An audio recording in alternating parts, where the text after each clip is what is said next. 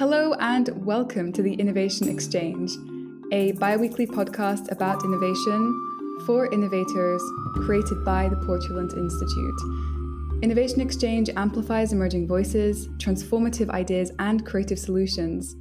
Today, we're going to be learning a little bit more about the idea of open access innovation. And to that end, I'm really excited to introduce my guest, Heather Joseph. Heather is the executive director of SPARC, an organization that collaborates with stakeholders to democratize access to knowledge. Heather has spent the past two decades fighting for open access policies and practices.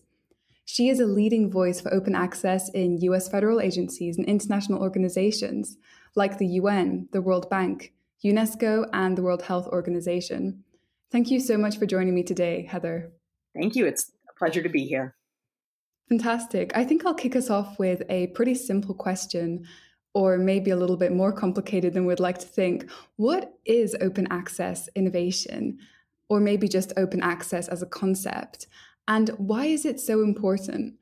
Sure. So, the idea of open access is um, uh, pretty simple, actually. And I think it's something that people maybe take for granted as something that exists already. And it's the idea simply that anyone anywhere at any time should be able to um, uh, get access to to find um, online any information, sort of basic knowledge that um, you may need for your education, your health, and your well-being. And the the um, I think the thing that people don't realize is that so often a lot of that information is actually locked behind paywalls. And the only way that you get to, to access basic knowledge is if you have the wherewithal to pay for it.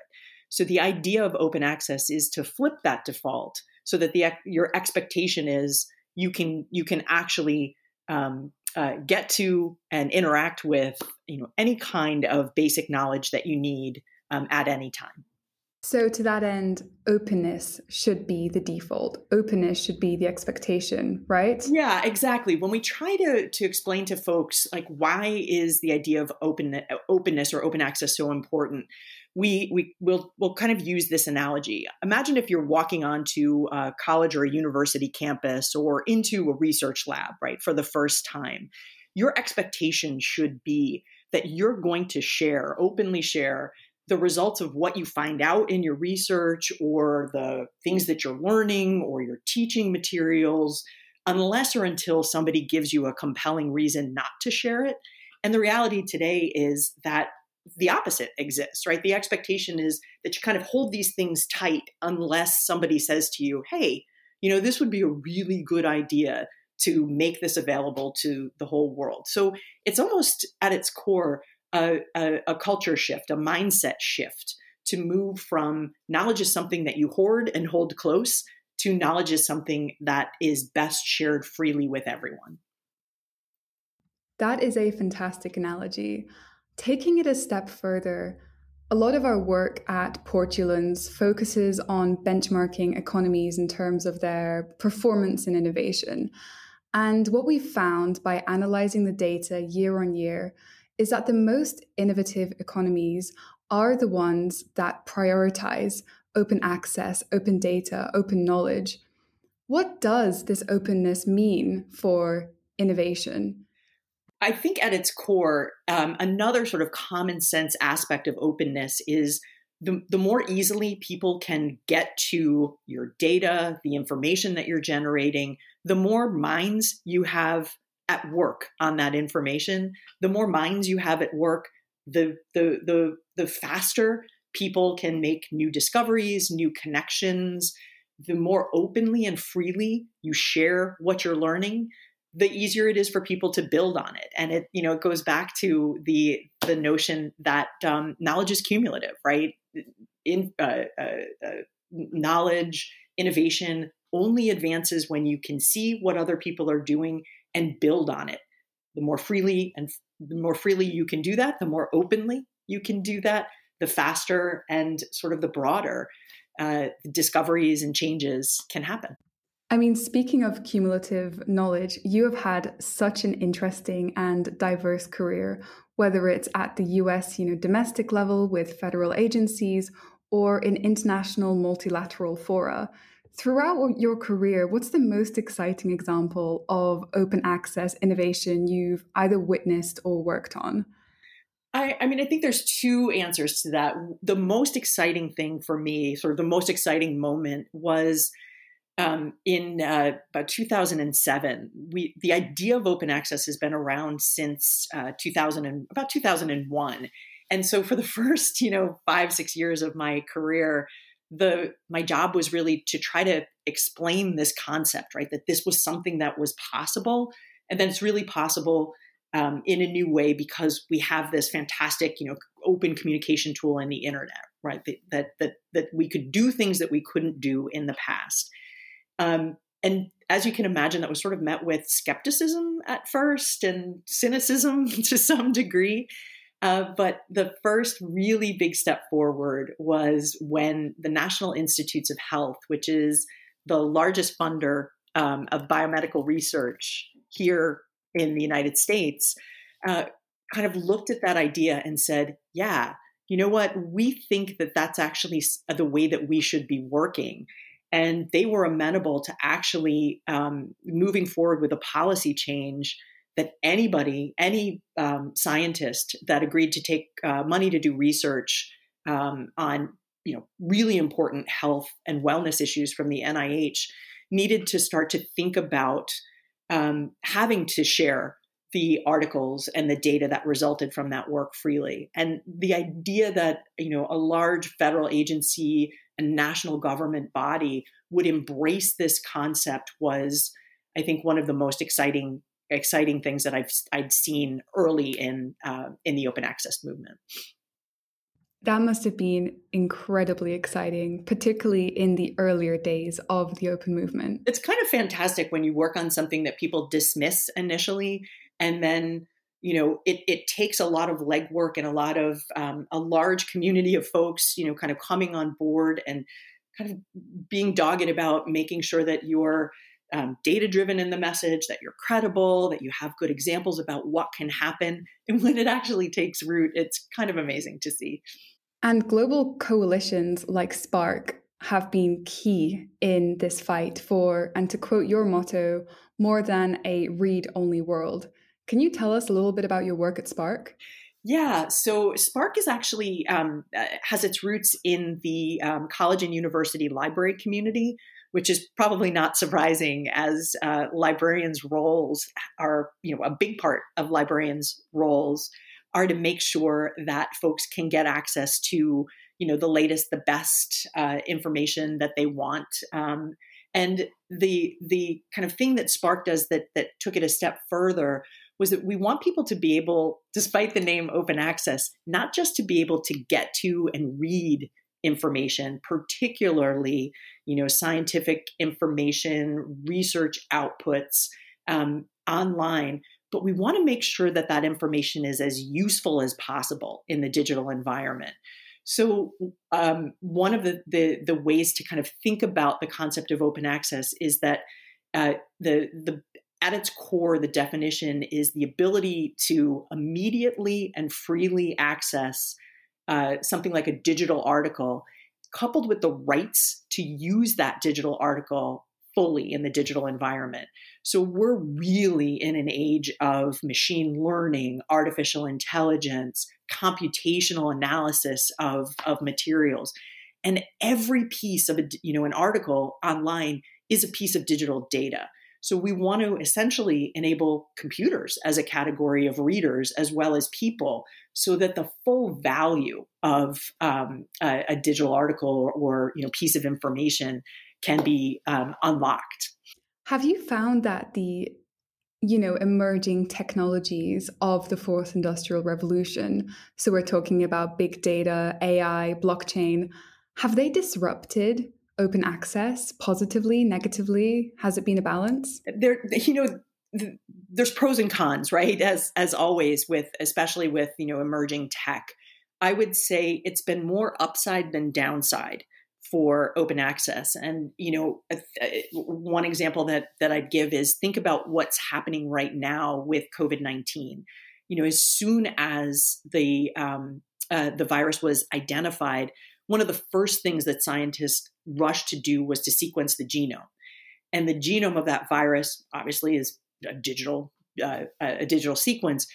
They immediately shared it openly, right? They turned it into open data in order for not just people to look at it, but so that computational technology could be used on it to compare it to other viruses that were known, right? An enormous aspect of us being able to make progress in something like the fight against a pandemic when it's a race against time is to be able to leverage um, technologies like machine learning and AI. And and you know what we've seen is the the assistance that that brought to the table in the fight against COVID has really helped hasten progress towards identifying you know viable vaccines and uh, uh, therapeutics and treatments for COVID.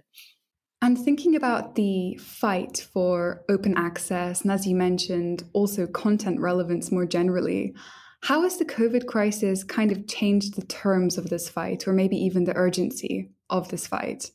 So it's changed it in two ways. I think we saw um, also right at the beginning of the COVID pandemic uh, the um, I think a great illustration of how some folks take for granted that basic scientific knowledge or information is available to them to do these kinds of things, these kinds of uh, you know sort of large scale um, computational efforts or or um, uh, well, large scale computational efforts, we'll say. When COVID hit, one of the, the things that happened was science ministers from um, 12 countries, including the US, um, Brazil, uh, European countries, got together and realized that that wasn't the case, right? What they were looking for was how do we get our hands on essentially every paper that's related to the coronavirus that's out there? right? Most of these papers are digital. How can we kind of collect these, put them in a database so we've got them and start working on them as quickly as possible? And they realized most of those papers were not uh, a openly available for them to get and b even if they could get them they didn't have the rights to do any kind of text and data mining on it so we actually at the beginning of the coronavirus had to kind of take time out and go publisher to publisher and ask for permission to get articles and create um, a, a, database of of, uh, of COVID papers.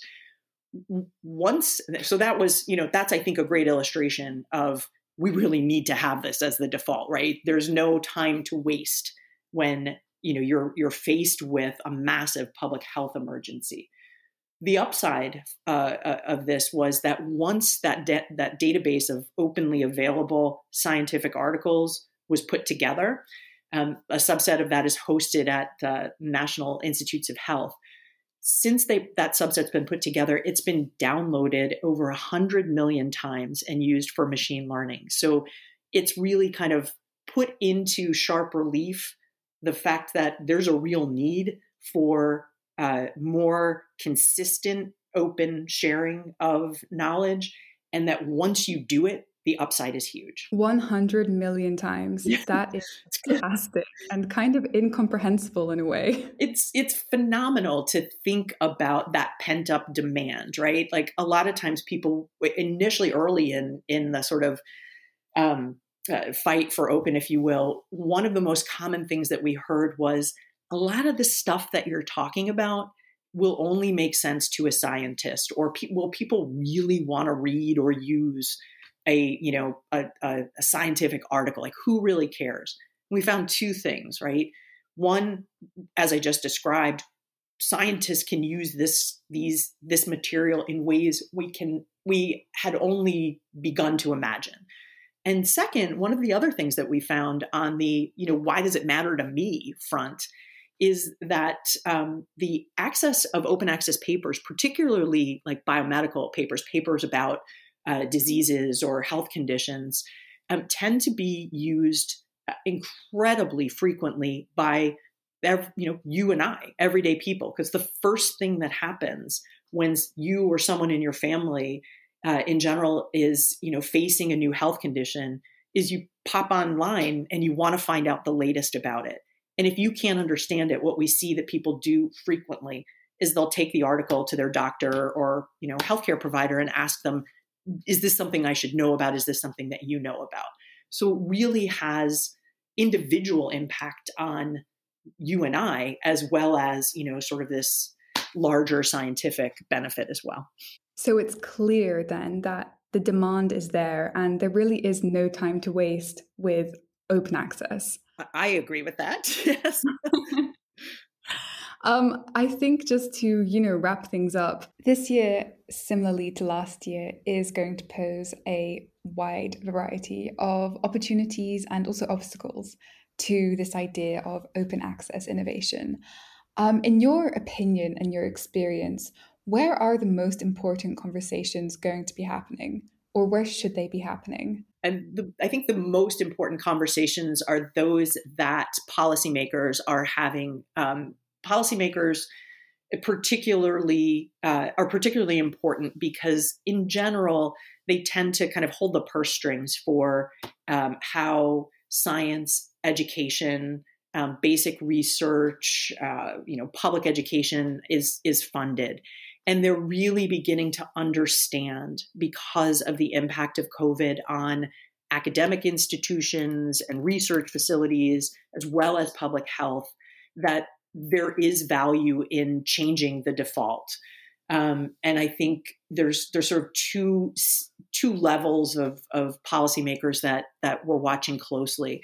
One are I mean policymakers maybe in a, a, a small p sense and those are the leaders of um, universities and colleges who recognize that when they were forced to go online um, and online only in most, in many cases during the pandemic, the need for open, av- openly available resources that that teachers, professors, students could use, like open textbooks, courseware, as well as basic, you know, research articles, became critical for the continuity of operations of, of higher education.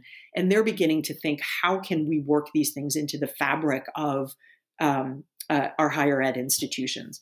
And because so much research is nested in those institutions, it's a really it's a really important um, place for progress to be made. And the other is, you know, in places like um, the U.S. government is talking about should we have a blanket policy to change this to make this the default across the U.S the European Union has already moved in that direction. So in some senses, we're we're sitting a little bit behind here in the U.S. Um, but I think the the the signposts that um, uh, the COVID uh, crisis really raised are so hard to ignore. Uh, that um, I'm I'm more optimistic than I've been that we'll actually make good progress this year. I think optimism is a good note to leave this at. Heather, thank you so much for your time today. My pleasure. Thanks for having me. You can follow Heather's work on the SPARC website at sparcopen.org.